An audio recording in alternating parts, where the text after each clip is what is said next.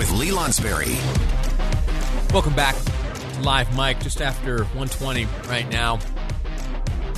Very much looking forward to this next conversation. As you just heard Nick Wyatt report, a big day, a milestone day here in the state of Utah, as today, March 24th, the eligibility pool opens wide open for Utahns 16 plus to schedule and receive their COVID 19 vaccines. Now, there are, uh, you know, countless places out there where you can schedule a vaccine. Demand, though, certainly is, is very high. So exercise some patience. Uh, keep at it. Keep refreshing. The, the, calendars will, will open up and you'll be able to get that whole deal scheduled. It's a, it's a big deal. It's a real big deal. And to talk about what it means to be at this stage of our battle against the coronavirus, uh, joining us now is the governor of this great state, Spencer Cox. Governor Cox, welcome to the program. How are you? Hey, I'm I'm great, Lee. Thanks for having me on. Today's a big day. Huge day. Uh, listen, though, there might be uh, there might be even bigger news uh, in in the Cox family. I saw uh, yesterday in the evening you put out a tweet uh, letting the world know that uh, that you've got a, a, third son en route to the mission field. What what'd you learn last night? yeah, pr- pretty exciting day. Those those are, are fun times when you you figure out where you're going to be for the next two years, and he's uh, he's very excited. Um, assuming things work out, he's going to be headed to Brazil in July. So we're we're looking forward to having another Portuguese speaker. We had a we had a, we had a boy in Mozambique, and and that's kind of fun, and and so they'll they'll have a lot of fun together. Now you, you, do you, am I correct? Do you have a son currently in the mission field? I, I do. Yeah, he was supposed to be in Tahiti. He spent uh, about five months in Tahiti, uh, speaking French and Tahitian, and uh, now he's uh, he's in the Four Corners area because of COVID. Uh, he's he's actually down by uh, Winslow, Arizona, right now, but he's been uh, most of the time in New Mexico, and he's he's had a, a really unique experience over the past couple of years. We'll, we'll get to this vaccine news here in just a moment. Let me ask you one final question on the mission field. Setting aside uh, your position as governor, you're, you're also uh, a father. What's it been like to be a father of a missionary in the era of COVID?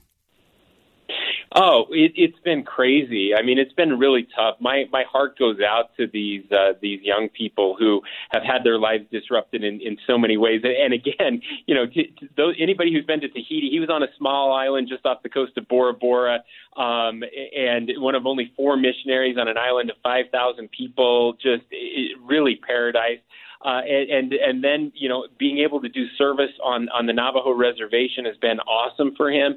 And he spent uh, he spent four months at home right in the middle, which was really tough. It was cool for us. He was here for the election, and we got to celebrate that together. So uh, really, nothing quite like it for uh, for these missionaries. Nothing that really compares. And I suppose. I suppose not as much oceanfront proselyting in New Mexico as as when he was in Tahiti. Just a, a little bit less, yeah, for the, sure. the, the suntan he returns with may not be as dark. Uh, eh, Governor, talk to me about the importance of of this day. Uh, there are very few other states, uh, Alaska, Mississippi, uh, Arizona come to mind. Uh, those in the very very short list of states who have been able to get to this point. How do we get here? Well, we, we got here because people are working so hard to do this and to do it the right way. We, we got here by opening it up first to um, our seniors. Uh, we have one of the highest vaccination rates in the country for those over the age of 70. We're well over 80% now, which is just incredible news. And, and again, saving lives. Um, we got there because uh, we're getting more and more vaccines. We, we were told by the White House that we have another big shipment of, of Johnson and Johnson that's going to be coming into the state over the next week. So that's that's exciting news. And, and we got there because uh, we, we really want to open this up. Uh, we, we have some inequities. Every state in the country does. We're doing better than most, uh, but we have a plan to help reach out to some of our um, our, our less affluent uh, neighborhoods in along the Wasatch Front and some of our more rural areas.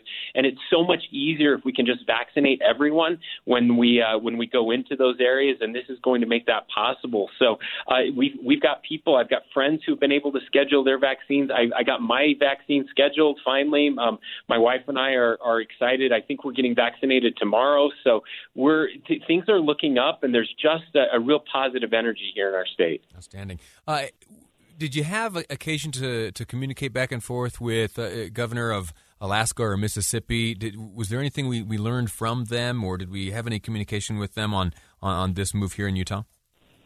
Yeah, I, I talk regularly with uh, with governors. We have weekly calls with both the National Governors Association and the Republican Governors Association. And so we, we've all been sharing best practices and talking about what's working and not working. Um, and and the, the truth is, uh, they, they've been asking Utah how we've been doing things a lot. Um, we're, you know, it's a little easier for us because we have such a young population um, that, uh, right. that uh, over a third of our state isn't eligible for the vaccine, which means that we can, you know, we, we can use our vaccine on, on the adult populations and, and be able to expand a little quicker. But, but as of last week, we were fifth in the nation for getting shots into arms. So that's, that's great news, and that's allowed us to move faster than some other states. Most recent polling indicates that there is still a sector of uh, Utah's population that is hesitant to receive uh, a vaccine. Last uh, and most recent numbers 12% of Utah adults are uh, a bit hesitant. What would, what would you say to them? Well, first of all, that's a great number. yeah, right. Uh, yeah, I wish it was zero percent, uh, but but compared to other states, that's a, a really really good number. And and I think that I, I hope at least we're seeing this so far that as more and more people get the vaccine and tell their friends and families about it, and they see things coming back to normal, they see that the side effects are are very minimal, and uh, that that we're getting rid of this this disease, that they'll be willing to get it. It's safe, it, it's effective. We don't have a single person uh, hospitalized or that has died after getting the vaccine from the coronavirus coronavirus or the vaccine, which is just incredible. It shows how well the, these vaccines are working, and we're going to have some real targeted ads trying to reach out to those those groups that are are hesitant. And and and this is one where it, it helps you, but it helps everyone. The more people we get vaccinated, the more likely we are to get rid of this disease forever. And, and this is the microchip free vaccine, right? We're, we're distributing here in Utah, right? Only the microchip free vaccine. That's right. I for, for people that are worried about that, let me assure you that is no such thing. Uh, you should be much more worried about the phone in your pocket that's tracking everywhere you go. There you go. Uh, last question I have for you: There are those who know that today is, of course, uh, you know, 16 plus, everyone eligible. They're logging on to either coronavirus.utah.gov or their pharmacy's website, and demand is high. Uh, th- there's a chance that folks aren't going to be able to, to register today. W- what do you say to them to to keep them uh, animated and excited about getting this, uh, this scheduled? Yeah, well, well, think of this as you know whatever the, the the latest craze is. You know, when I remember when the first iPhone came out and people would wait in line to, to get that type of thing. Think of it that way. Um, this is the, the most popular band in the in the world to see. Uh, so so just be patient. Um, know that that more and more uh, appointments are opening up, and so if you can't get one now, please please don't give up. Uh, keep keep trying. We we always knew that demand would outpace supply for a time.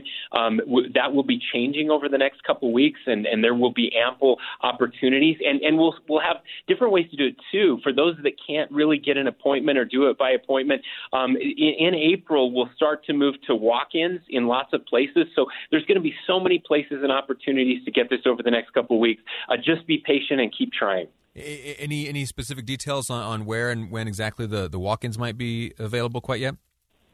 Not, not yet, but we okay. will have those and we'll we'll announce those in our Thursday press conferences as they become available. Um, right now, again, as you said, there are lots of places to to find it. One one of the best that I found is uh, vaccinefinder.org, um, and that will show you all of the different locations within a radius. You can go up to 50 miles away. Um, everybody that has one and and their websites, you can go and try different sites until you find the right one for you. That's the way. Governor Cox, thank you so much for your time. Congratulations on this day.